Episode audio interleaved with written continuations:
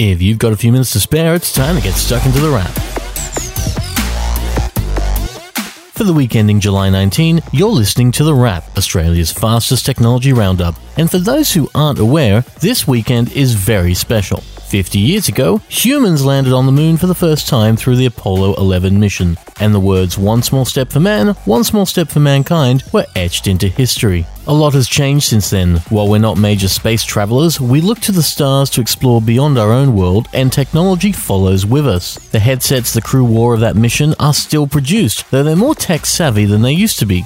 Plantronics, now Poly, the company that supplied the headsets to that mission, is still producing gear, much of it for consumers. In fact, pilots can get a generation of the same headset a good 50 years later in the MS-50 and Starset headsets because they're still a thing. And some of it has changed from the hardware needed to assist NASA. Computers that were once so big they could fill a room are now so small they can fit in your pocket. Between high powered laptops and high powered phones, devices are very capable these days and may not need the space of a room to run a rocket. In fact, with phones, you can find a fair amount of power in something that isn't necessarily high end. The mid range is an area going a little crazy at the moment because you shouldn't have to spend thousands of dollars on a great phone, but making the choice isn't always easy. At the middle of the year, the best mid ranger is the Google Pixel 3a, something other reviewers have agreed with us on, but there's a new challenger this week from Motorola, coming in the Moto One Vision. Looking a little like Samsung's Galaxy S10, but coming in at around half the price, the Motorola One Vision is a $500 handset, packing in 128 gig of storage, Android the way it's found on the Pixel, and a massive 48 megapixel camera. It's probably one of the more interesting attacks on the mid range around, though that 48 megapixel does bring it back down to 12 megapixels instead of giving you the full 48. Mind you, it's not even the biggest camera we've heard of this week.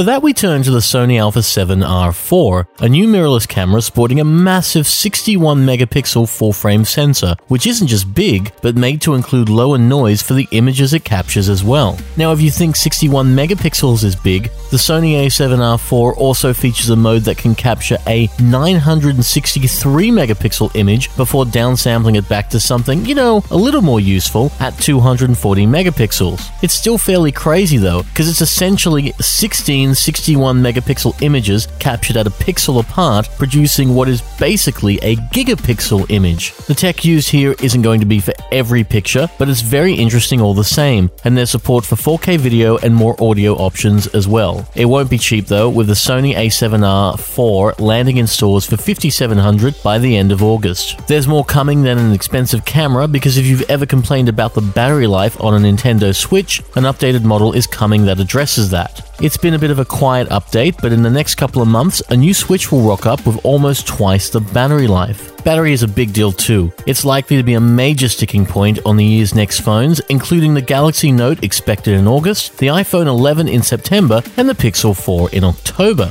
On the recent Galaxy S10 Plus, the phone delivered more or less 24 hours of life. A little more, but not much, and that's not much for a flagship. The same battery life is true on the Galaxy S10e, a phone we've been playing with recently, the baby of the bunch. It's a little like the iPhone XS in that it has a 5.8 inch AMOLED screen and a metal and glass body, but its two cameras are regular and wide, and it also comes with a fingerprint sensor, 802.11ax Wi Fi, Type C USB, and Android 9. But the battery life could be better, and it's an issue on lots of devices, including earphones. However, a recent pair of earphones kind of moves beyond this issue, and that's the Sony WF1000 XM3. It's a pair that continues the work Sony made on the WH1000 XM3, a pair of headphones we loved last year, and these are basically the in ear equivalents. They were announced last week, and we're ready with our review. And they're small, noise cancelling, and offer fantastic sound that is balanced and a little warm. And the battery life is excellent too. It's one of the major points with this headset. With noise cancelling on, it's an extra 6 plus 18 with the rechargeable case, or 8 plus 24 if noise cancelling is off. That's a stellar battery life, and likewise, they are a stellar pair of earphones that can handle noise without messing up hair